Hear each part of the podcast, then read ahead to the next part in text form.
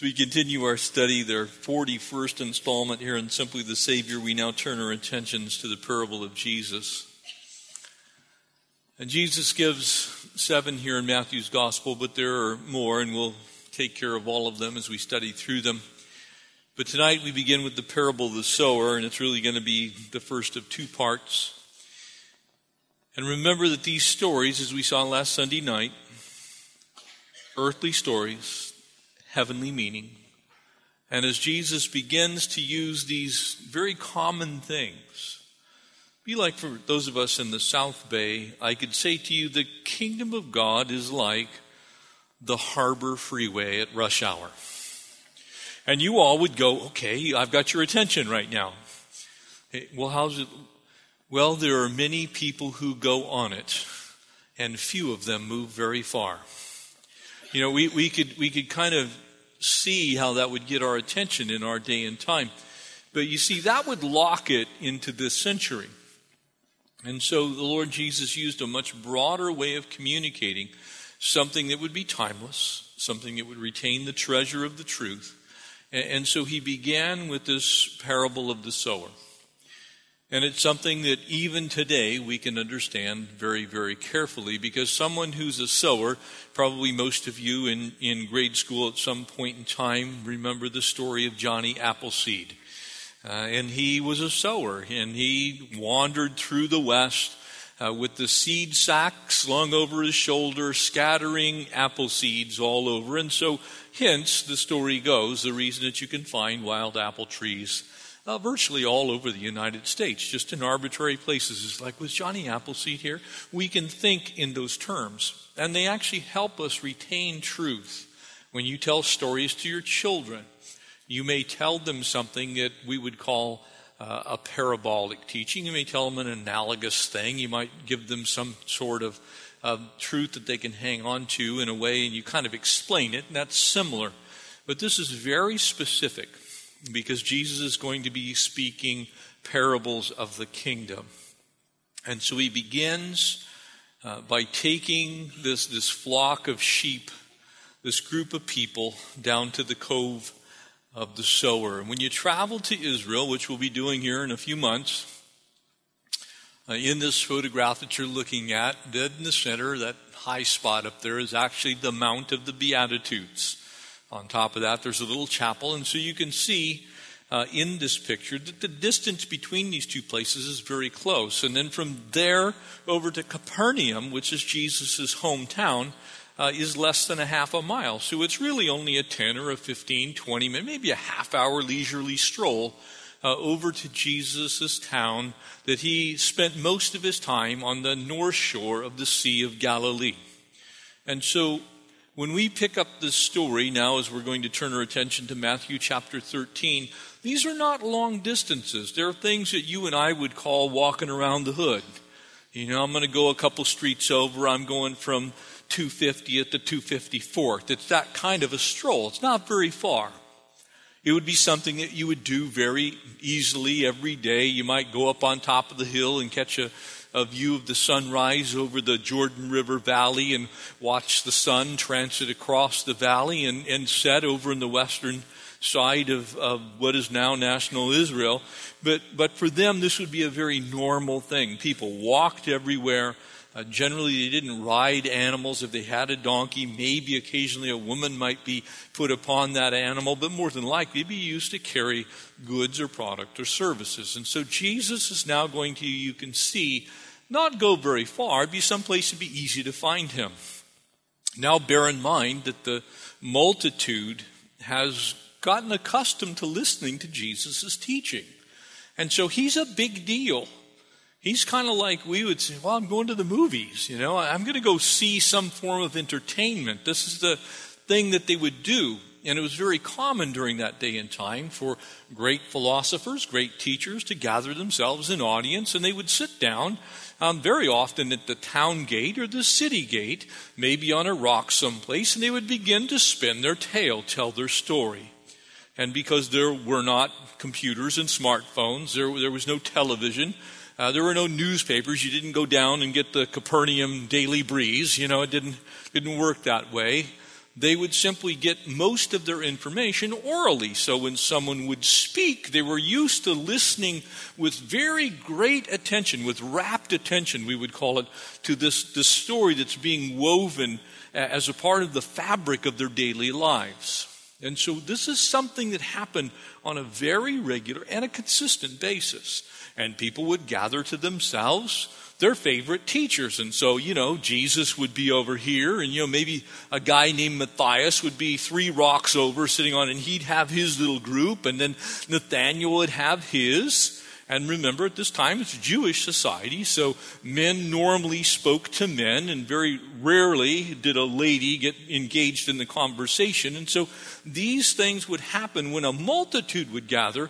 This was a huge deal because now it's attracting men and women. And so the husbands are telling, honey, you got to come listen to this guy. This is unbelievable. He has spoken like no man has ever spoken before. And so Jesus begins by moving from this place on the mountaintop down near the sea. And we pick up Jesus after he's spent some time. He's going to come from his town. Notice that it's going to say in verse 1 of Matthew 13, and on the same day, speaking of the day that Jesus had previously worked healing some people, not of the day that we just left with him on the Mount of Beatitudes, but it's in the same general location, he's going to leave out of the house, which is in Capernaum very short distance away. So you can see how he spent a lot of time in this very tiny region on the north shore of the Sea of Galilee. Didn't go more than a half mile, mile or so away. He might have gone to Tabgha uh, and spent some time there. That would have been the next village over. And that Roman toll road right there along the edge of the sea. And so Jesus comes to this place, which if you travel to Israel today is called the Cove of the Sower. And so Jesus is now going to again gather a multitude. There have been all kinds of sound studies done throughout the last 50 years or so of putting someone in a boat, allowing them to be out on the water, just 100 feet off the shore, and that water surface would act much like a natural amphitheater. The sound would bounce off the water, and there have been some studies done that as many as 10,000 people could have gathered there on that hillside and heard Jesus speaking in a plain, plain voice because they would have been listening. And so let's join him now as he begins to speak the parables. And let's pray and ask God to speak to us tonight here in this place. Father, again, we are so grateful that you have blessed us so richly. Thank you for the teaching today from our brother Chet, just setting so marvelously the stage because we also want to be living parables, and we want to know what it is uh, to be a living parable. And so these things that you instructed the multitudes in, Lord, help to uh, instruct us tonight so that we might know your perfect plan and purpose for our lives. We bless you, we praise you, we ask all these things in Christ's name. Amen. Verse 1, Matthew 13, and we'll take the first 16 verses tonight. We'll expound on the second part of it next week. And on that same day, Jesus went out of the house and sat by the sea. And so when they say the sea, they're speaking of the Sea of Galilee, the Gennesaret, uh, that, that lake that's there in, in central Israel today. The Jordan River comes into one end and flows out the other. It's not a sea by any shake of the imagination. It'd be easier for you to think about it uh, much like we would say Lake Tahoe or maybe the Salton Sea. The Salton Sea is actually in the same exact type of environment uh, as the Sea of Galilee. And so if you've ever traveled by the Salton Sea and you look across it, you can see there's pretty much a desert on both sides. Uh, that would have been the picture in that day and time. But around the sea, because it's a freshwater lake, all kinds of vegetation, great place for people to live. And so you had the seashore clustered with all these homes and many little villages that people could simply walk to and trade back and forth in. And so he went out of the house, his house in Capernaum, and sat by the sea. And great multitudes were gathered together to him. And notice that's a very subtle difference. To him. They, they flocked to him. There was something attractive about what Jesus was doing. He gathered to himself a multitude. It was what he preached. It's how he preached it. It's what he said and how he said it. And so Jesus begun has begun to unfold these truths of the kingdom to this multitude that has now become accustomed to Jesus going about on the hillsides. He's become rather an outdoorsman. And remember the first part of his ministry? He, he mostly worked inside of buildings, and now he's moved outside because the crowds are too large. As he heals uh, blind Bartimaeus, there, there are all these little stories where you see he's inside, now he's gone outside. And so that he got into a boat and sat, and the whole multitude stood on the shore. And so Jesus is now in a boat. He's doing what a traditional Jewish rabbi would do. He is going to sit while he teaches. That's the normal position of teaching for a Jewish rabbi. He would sit down. And so then he spoke many things to them in parables, saying. So he's going to now elaborate and explained to them the parables of the kingdom. And behold, a sower went out to sow. And now look at that photo. And, and, today there are some orchards on those hillsides, but in those days and times, you, you wouldn't irrigate very far away from a given river body or a lake. You could only irrigate very close to it. So naturally, fields that would be planted would be planted near the shore of a body of water. They could then siphon some of that water off through canals and ditches, or perhaps a simple water wheel, which was brought from the Egyptians. Remember, they used them uh, some 2,000 years earlier. And so, as they would work those hand moved or perhaps oxen moved water wheels, it would simply move water up into a trough. That trough would put it into a ditch, and then it could flow out by gravity into a field. So, very often around a lake or around a river, there would be fields. And so, it is natural to see at that time, you can almost see Jesus just going like Nathaniel right over there, sowing his seed you can see him using the situation to begin this tale. And you see, sowers always go out to sow. That's what sowers do. Everyone would know that. They would have looked at it and go, well, of course, yeah, that's what a sower does. A sower goes out to sow. What does a sower have? The sower's got seed. What does he do with it? He's trying to spread it out so that it can grow. He wants a crop to come in. So Jesus is garnering their attention by bringing them into the situation so that as they hear these words, they're going, okay, what's this all about? We see Nathaniel over there. Yeah, he's a sower and he's sowing, but what's that got to do with anything? Behold, the sower went out to sow, and as he sowed, some seed fell by the wayside. You should know what a wayside is. A wayside would be a pathway, it was the way on the side of a field. It was a place that was generally considered uh, not good to plant anything. We would call them walkways. We now cover them with concrete. You can even use that if you'd like as, as the analogy. It was a place that was so hard because people had trodden on it. There was no chance that anything was going to stick in that soil. It was the wayside. And so the sower begins by traveling on the wayside. And as you're broadcasting seeds, you, you see, he, he, didn't take one seed and, and put one seed here and then one seed there and one seed over here. He broadcast, he would take a handful of seed, would, would have been gathered from the previous year's crop. He would have taken that hand and they would scatter it. And so a sower, and the picture is someone who broadcasted seed, a sower sowed. And as he sowed, he would get to the edge of the field because you want to use every bit of good soil. You want everything that's irrigated. You want to make sure you get seed on everything that might potentially grow. And in that sense, as he wanted a good crop, some of the seed actually landed on the wayside, on the walkway, on a place that he actually didn't intend, but it got there anyway. Because there are people who hear the gospel even though they did not intend to hear it. Maybe they're listening to your conversation at work while you're talking with that Christian friend. You're sitting at the lunch table sowing seed. And there on the wayside, on that hard ground of the table next to you, that person who professes to be an agnostic.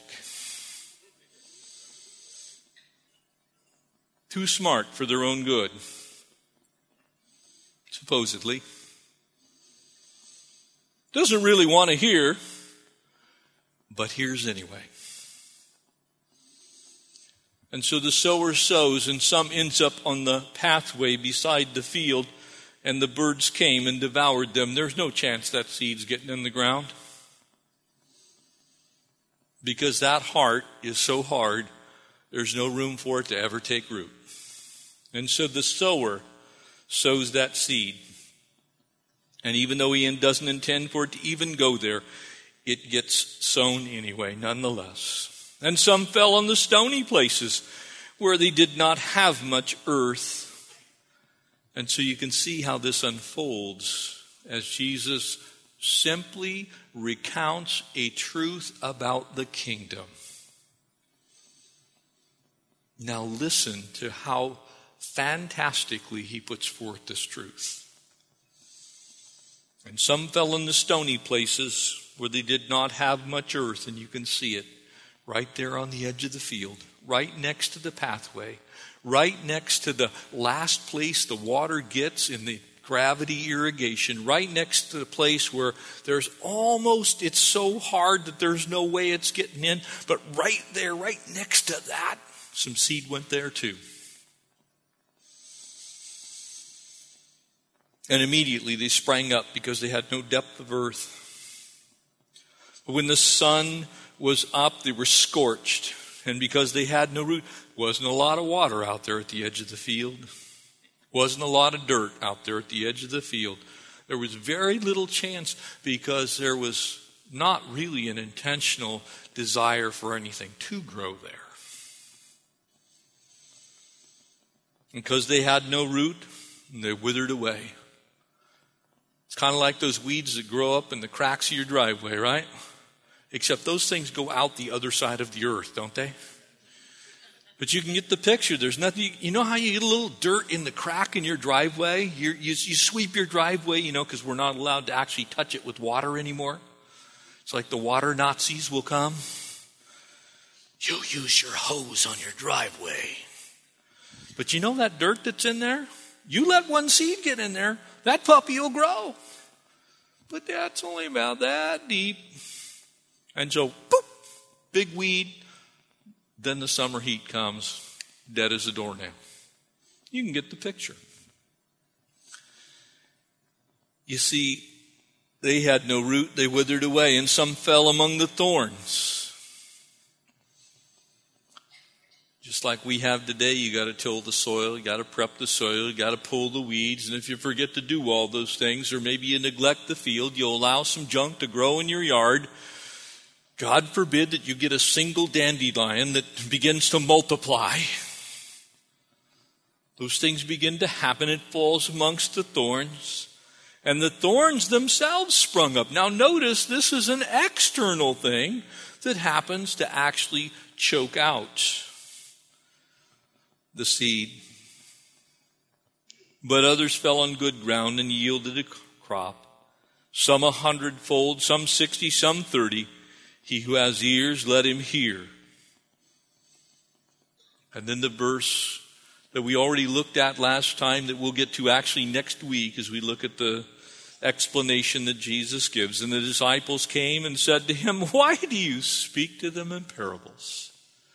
And so Jesus begins to unfold the first of these marvelous parables.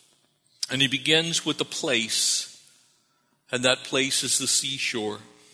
That same day, Jesus' mother, if you go back to chapter 12, Jesus' mother, his brothers came looking for him. And I personally happen to think what was going on is they were trying to talk sense into Jesus. Jesus has now drawn a crowd, and people are you know, beginning to talk. And as they talk, no doubt it got back to the Roman rulers, and we certainly see this play out in Jesus' life. And so here comes mom and the brothers. Jesus, you got to shut your trap. No more talking about this kingdom stuff. You got to quit. People are getting upset. Don't do it. And yet the crowds grow.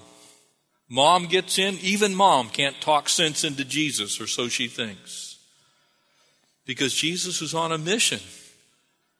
what mom and the, the brothers are trying to do, albeit noble, they think they're doing something great. They think they're doing something grand. They think they're doing something even necessary. We got, I gotta save my son. He's being a knucklehead. I remember when I told my dad that Connie and I were going to Austria, that we believed God had just called us to go to the mission field, and he's like, mission field? He wasn't saved at the time. The what, huh? You're going, you, do you have a job? No, I don't have a job. It's like, I got to save my son. He's going to do something crazy. Got to go serve Jesus. You see, to someone who doesn't know the Lord, heavenly things don't make any sense. People think you're loopy. There's not a lot going on up there. No doubt, Jesus' mom and the brothers thought that about Jesus. Yeah, that's my son. He's got a Messiah complex. You know, you, can, you, you know how parents are. You can almost see that. Remember, she needed a Savior too. In, in spite of some aberrant teaching that Mary was immaculate throughout her life, that was simply not the case, and we know that from the gospel. She, she had some issues. Jesus had healed all kinds of people, unnamed diseases. He'd explained the character of the Messiah. He, he had healed the blind demoniac. He had charged the unbelieving Pharisees in the previous chapter. He'd cast out, you know, the, the Pharisees come, man, you're casting out demons by Beelzebub. So this was a big thing. Yeah, let's go see what Jesus is going to say next. You know, Mary's crazy son you, you can almost see some of them purely for the entertainment value following Jesus. Now you can kind of see why he's saying, and some fell by the wayside. Some people came hoping that there was going to be this kind of fracas that was going to break out. You know, well, maybe somebody will go nuts. They'll go ballistic on Jesus. He'll say something and the people will go crazy. Could have been the beginnings of MMA. It's like, yeah, Jesus went after the Pharisees. Man, they just, bam, pump. You know, I think they were really waiting for something like that to happen. And Jesus just keeps sharing truth on top of truth on top of truth. And before you know it, they're going, well, okay, that makes sense. And so they gather by the seashore. Jesus, the outdoorsman, you're going to see him throughout these parables on the seashore, on a mountainside, in the countryside, on the highways, and on the streets. He's actually now going where all the people are. He, he's intentionally getting the message into a very, very public venue. You know, sometimes when you share one on one, that's the that's the least threatening environment it may be actually the hardest thing to do, but it's the least threatening because you've only got one person to deal with. But when you start speaking these things to multitudes, they're like, what did he say? Nah, that's not true. And you got, you know, you got Bob over here talking to Sam, and Sam's talking to Mary, and Mary's talking to Susie, and they're all just going back and forth. It's like, oh, I can't believe he said that. No doubt that happened with Jesus. People are having their little moments, trying to get their word out. Very common for people to do that, and now we see the great multitudes are gathering together to him because they had that fascination of hearing him speak. And so he gets into the boat, he's pushed out away from the shore, and whether that's because the crowds are pushing in or because he's literally getting out a little further so more people can gather in, the closer to the water, the easier it would have been for him to speak. And so they begin to hear from this rabbi. And remember, the word rabbi simply means teacher. So when you hear that word, when someone is called in, in the Jewish culture, the Jewish faith, when someone's called a rabbi, rabboni, they're saying, teacher, teach us. Go ahead, speak. Your students are listening. And so first we see the place, the next thing we see is the plan. And so, what was Jesus' plan? It was to speak to them in parables. And the word parable comes from actually two Greek words. It is ballo, which means to lay alongside of, and para, parabolo. And what that means is you take something uh, that is alongside of, to lay alongside of, and, and to make it to be thrown or to place. So you place or throw something alongside of. That's what it means. And so in this sense, it's truths. And you lay them alongside of one another, or a story, and you lay it alongside of a truth, or a principle, and you put it next to something that you believe to be a truth. And so Jesus is saying, look, the kingdom of God is like a sower who goes out to sow. And so the picture is the kingdom of God is like, here's what's laid alongside of it, a sower with a sack of seed. And that sower does what a sower does, which is to broadcast seed. And so he's saying the kingdom of God is like that. Here it is, lay it alongside of it. So the kingdom of God, which is in you, is like a sower that goes out to sow seed, which is what a sower does. You see how Jesus could have easily caused everyone to listen, whether they wanted to believe or not. They're being forced because he's laying something alongside of something that is clearly truth. Sowers sow. That's the truth. It's what they do. You see, you're forced to decide which of the two roads you're on. As he spoke to them on the mountain, he said to them, There are two roads, one that's narrow and one that's broad. There are two gates, one that's narrow, one that's broad. There are two ways. But there's only one that leads to righteousness, and few there are who find it. And so he says, Look, that's the way the kingdom is. The sower sows seed. God does that universally. No one will ever perish and spend eternity apart from God for any other reason than they chose not to let the seed grow.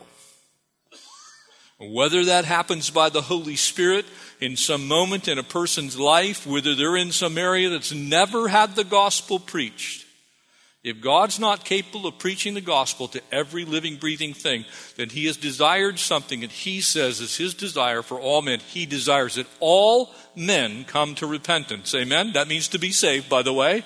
And if He desires something and does nothing about it, He is now capricious, unfair, and unkind, and unloving, and unjust. And so the sower sows. Whether that's by the words of your mouth, faith comes by hearing, and hearing by the word of God whether God speaks that to somebody in the quietness of their heart, whether they dream dreams like it's going on right now in, in all of the Middle East. There's this crazy thing happening. People are actually saying, I saw Jesus in a dream and he spoke to me about the kingdom.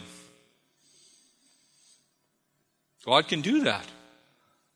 The sower sows. He's always sowed because he desires that all men come to the knowledge of repentance to be saved. And so he lays alongside something that was well known, well understood, could be elucidated even to the unknown, to the unknowing, because it'd be so simple that they would look at it and go, Oh, a sower, right there. Now I get it. A divine truth.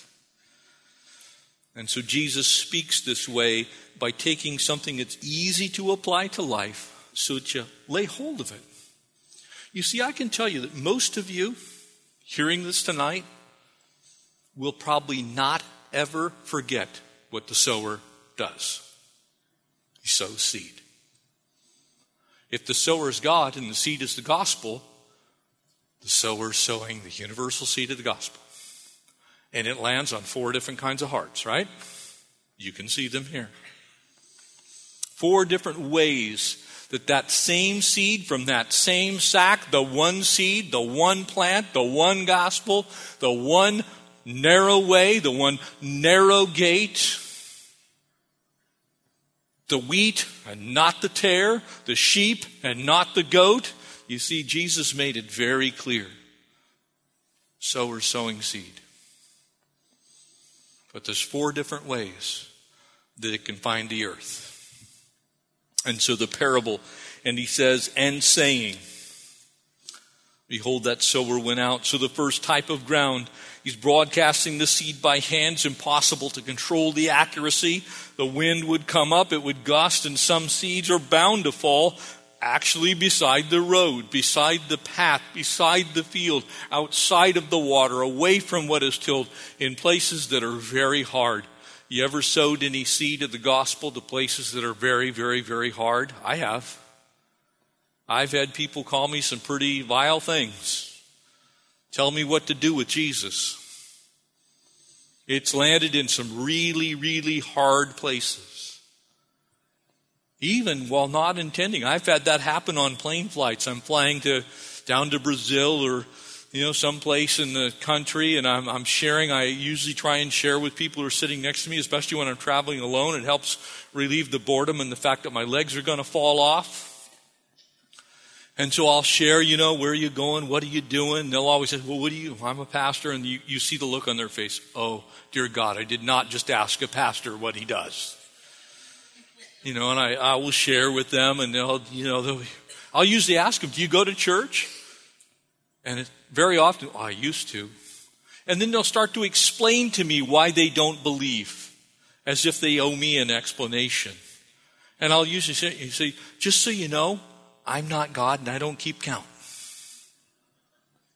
You, you, see, you can see that hard ground. It doesn't want to hear the gospel. It does not want, it's just accidental. They got row 37 seat B and I had A. Beside the walkway, the traveled place,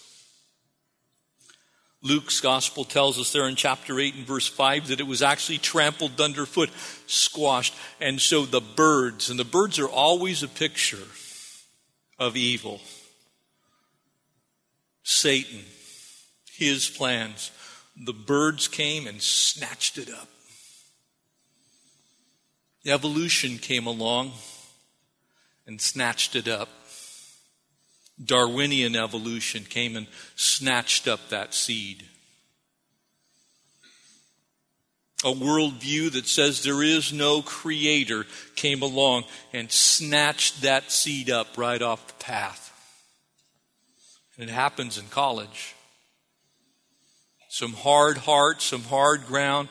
There's some tremendous God honoring, Christ loving professors that work in that environment tell you the same thing. There's seed that's being sown, but the ground is hard. And the enemy comes with a lie, and that seed is, it doesn't even get a chance to grow. It's snatched up. First type of ground. The second type of ground, the second type of soil. The first one, it's, it's a heart that's as hard as concrete. Man, that seed bounces when it hits that. The second type, some of that seed fell in the rocky places where it did not have much soil.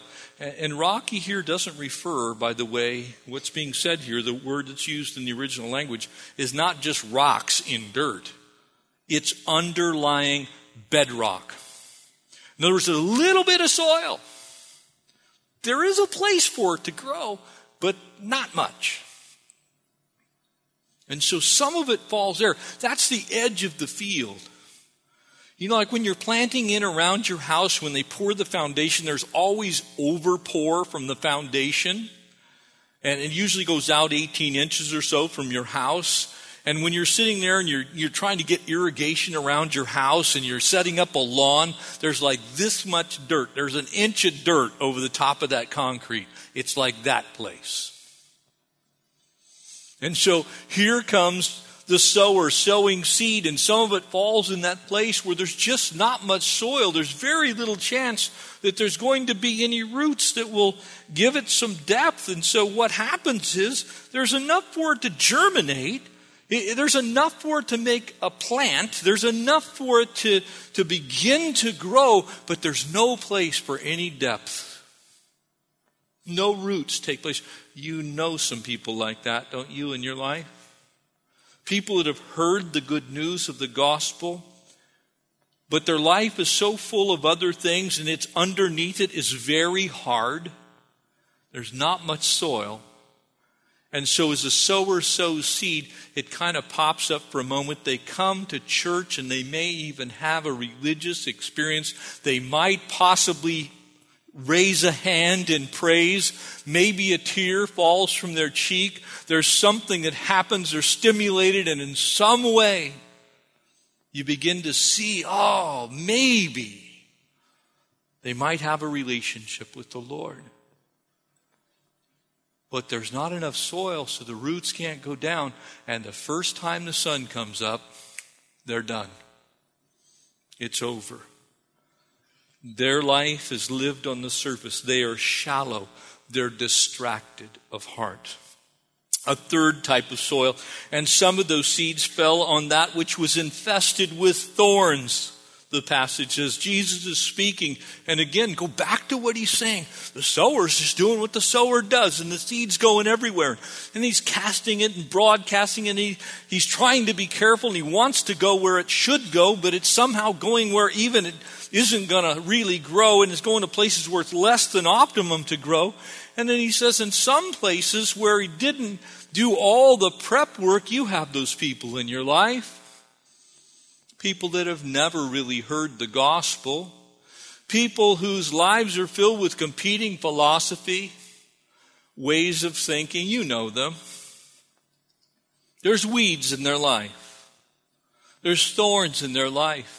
Maybe they've even had religious experience. They've had religion, but they've never had relationship.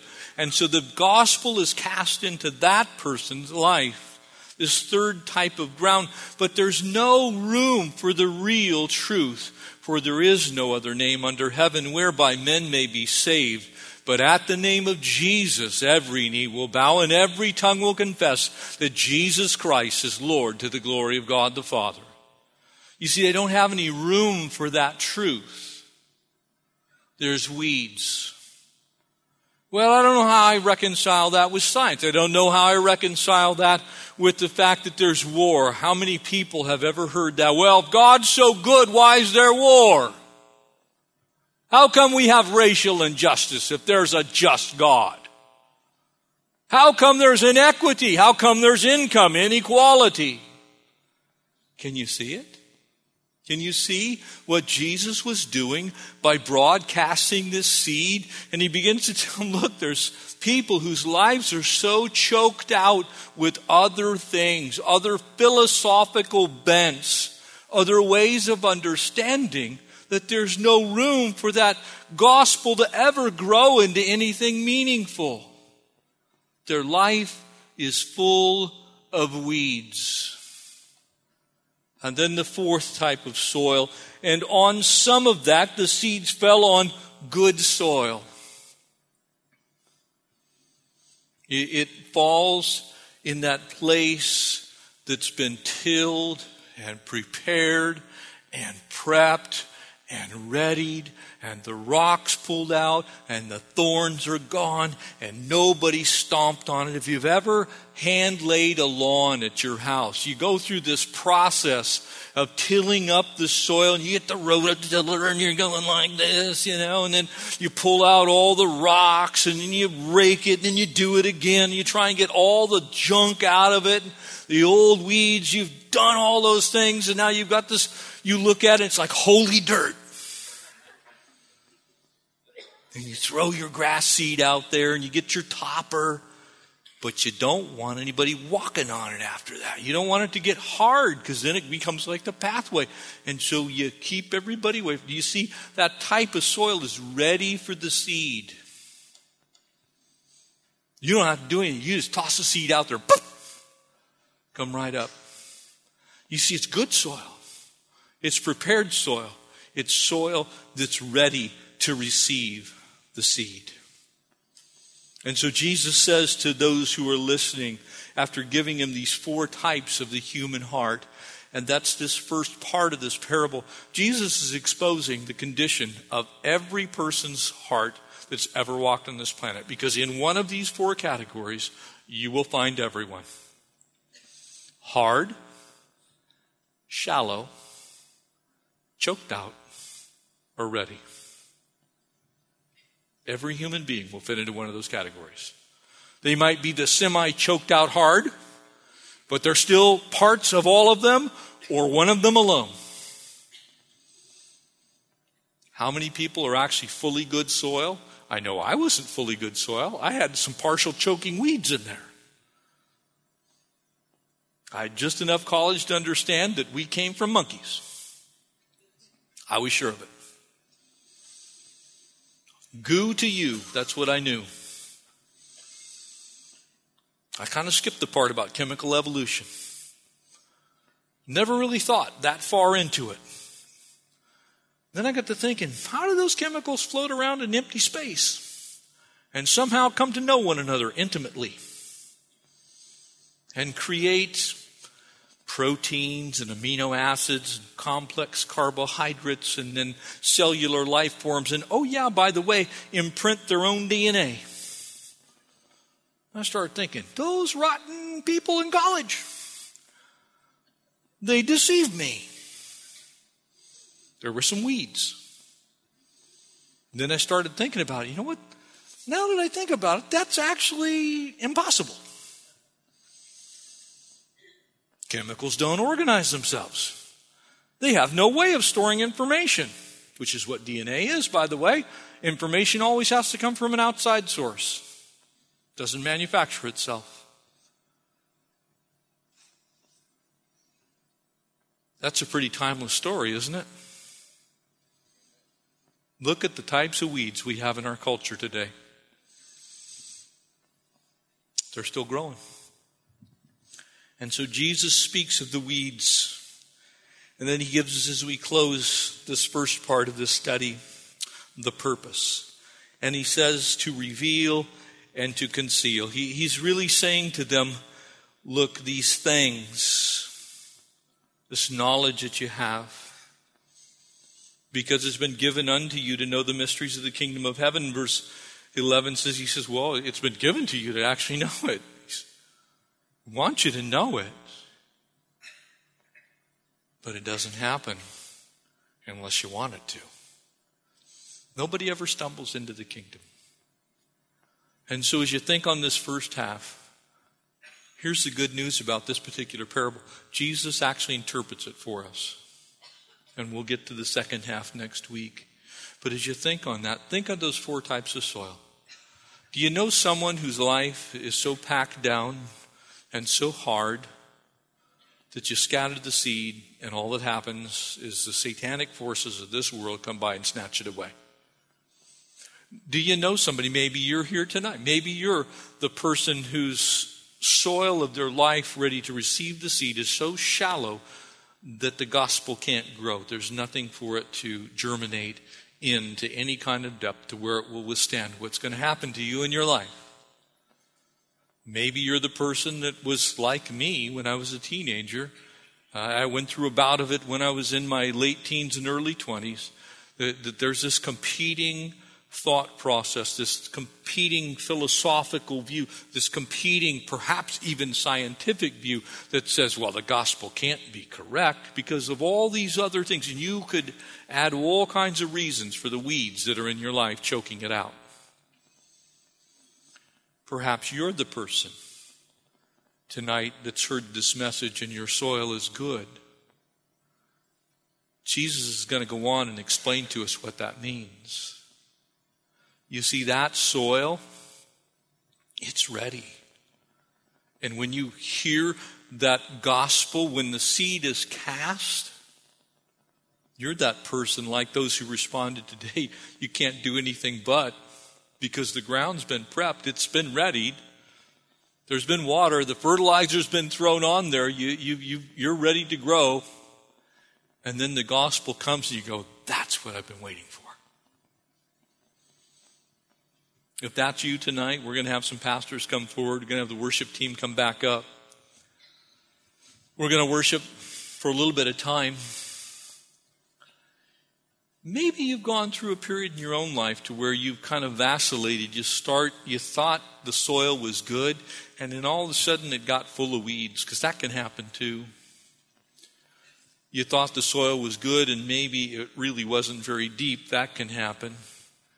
Or even people probably here tonight that you think, remember, Jesus said, we've already seen him, we've heard him say, Many will say to me in that day, Lord, Lord, have I not done great and mighty things in your name? And he will say to them, Depart, for I have never known you. I've never had an intimate relationship with you.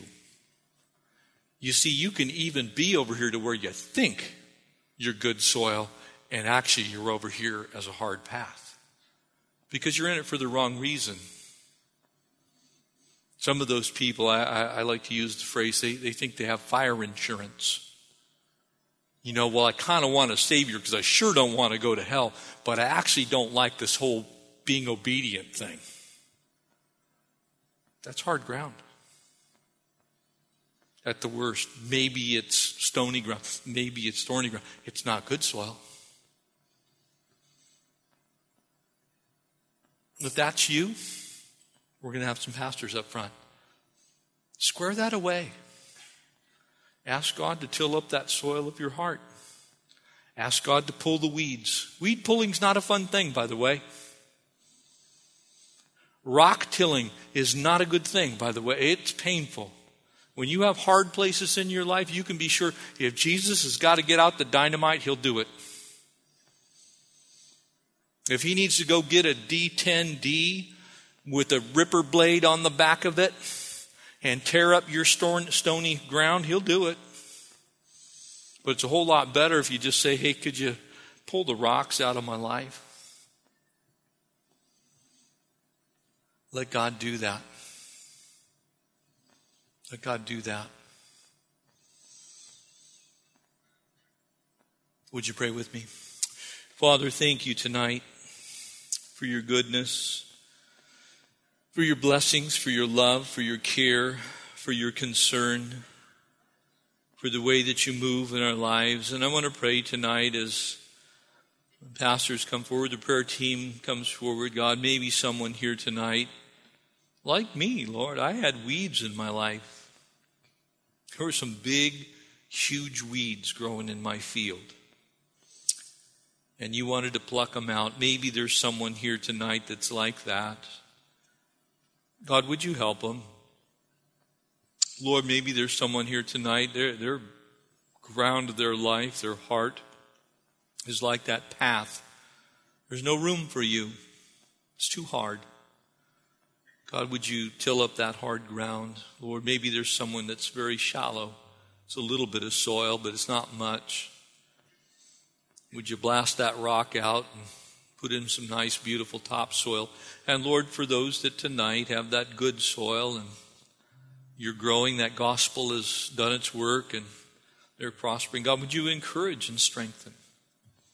Heavenly Father, we thank you for your love for us and we continue to be amazed by your grace. And so, Lord, as we spend some time worshiping you, we pray that you'd meet us in this place, take our needs. Speak to them as we offer ourselves to you again, living sacrifices, holy and acceptable. Lord, it's just our reasonable service. In light of what Jesus has done, Lord, we give our lives back to you.